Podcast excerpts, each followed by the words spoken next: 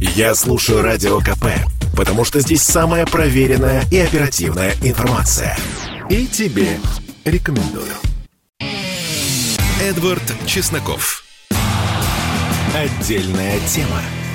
И здравствуйте, друзья! 30 лет назад было создано СНГ, Содружество независимых государств. И если вы почитаете тогдашние газеты, все же в интернете легко найти, то люди искренне думали, что СНГ это будет такой СССР 2.0. Ну, может, чуть больше автономии получат эти бывшие советские республики, но останется общий рынок, останутся поезда, которые можно было, э, на которых можно было проехать из Москвы в Киев там, или из Москвы в Баку или из Москвы в Ташкент без границы, без таможенного контроля. Останется вот общее государство, даже армия общая, внешняя политика общая, только самостоятельности, которой все хотели, будет больше и меньше вот этой вот постылой портократии. А на самом деле получилось ровно наоборот. Портократия осталась, местные царьки взяли власть в свои руки и, ну, с редчайшими исключениями, там, Э, правит несменяемо. Вот.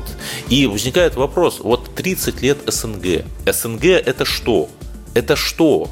Э, это способ России э, сохранять некую свою зону эксклюзивного доминирования? Да нет, конечно. Если вы посмотрите на саммит Тюркского совета в Стамбуле месяц назад, то там страны, входящие в СНГ, то есть в ту самую как бы зону приоритетного доминирования, они теперь э, входят в этот э, турецкий совет Почему же? Или, может быть, это какой-то э, проект по экономической интеграции, да, как Евросоюз? Да, тоже нет, тоже нет. Мы не видим, э, чтобы, например, э, российские товары, кроме нефти и газа, проникали, например, на рынки Средней Азии. И наоборот, кстати, тоже нет. То есть возникает вопрос, а что такое СНГ и что мы можем предложить вот этим народом этих молодых демократий. Сейчас там уже выросло поколение, которое даже не помнит про СССР, которое не училось в советской школе, а в новой школе ему рассказывали, что русские – это оккупанты. И у меня есть ответ на этот вопрос. Вот посмотрите, мы в России можем скачать приложение э, для самозанятых – буквально за 30 секунд зарегистрироваться и просто работать и платить налоги. Налог небольшой, 4%. Все. Никаких поборов, никаких коррумпированных чиновников, никаких безумных очередей. В России государственные услуги вернее, способ их предоставления через одноименный сайт электронно, лучшие в мире. Вы ходили, например, делали прививку, вы же делали прививку, и буквально через пару дней автоматически к вашему кабинету на госуслугах прикреплялся QR-код. Вам ничего не нужно было делать. То есть у нас вот эти вот электронные сервисы работают очень круто.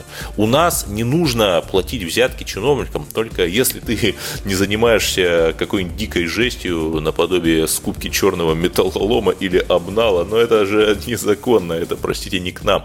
То есть мы можем э, предложить всем людям наше преимущество, работающее государство – работающие сервисы взаимодействия человека и государства. Когда для того, чтобы чего-то достичь, тебе не обязательно входить в какой-то клан, не обязательно родиться в хорошей семье, а можно просто работать и зарабатывать деньги с помощью тех же самых сервисов, которых я сказал, строя свои отношения с государством. И мы это можем предложить нашим молодым демократиям. Вступайте э, в российскую орбиту под наш скипетр, и вы сможете вести вести бизнес, не давая взятки чиновникам. Вы сможете расти и развиваться, даже если вы не выросли в семье знатного именитого бая, а вы просто вот амбициозный молодой человек. И самое главное, э, мы можем дать им настоящий, европейский, правильный образ жизни, работающие институты, э, работающие государственные сервисы, вот это мы можем дать. Но для этого, дорогие друзья, для этого нам нужно общаться не с элитами этих государств, как мы сейчас делаем. Вот общались с Януковичем, а про украинский народ забыли, а непосредственно с самими народами. Обратиться к этим новым народам через голову их элит. Можем ли мы, способны ли мы, есть ли у нас такие технологии? ментально мы к этому готовы, вот не знаю. Хотелось бы, конечно, верить.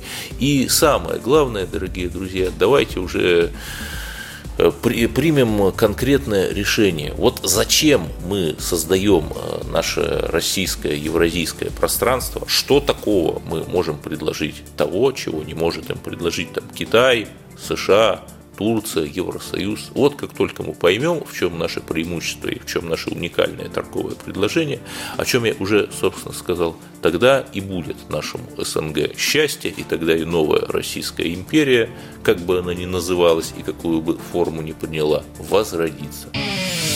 Эдвард Чесноков. Отдельная тема.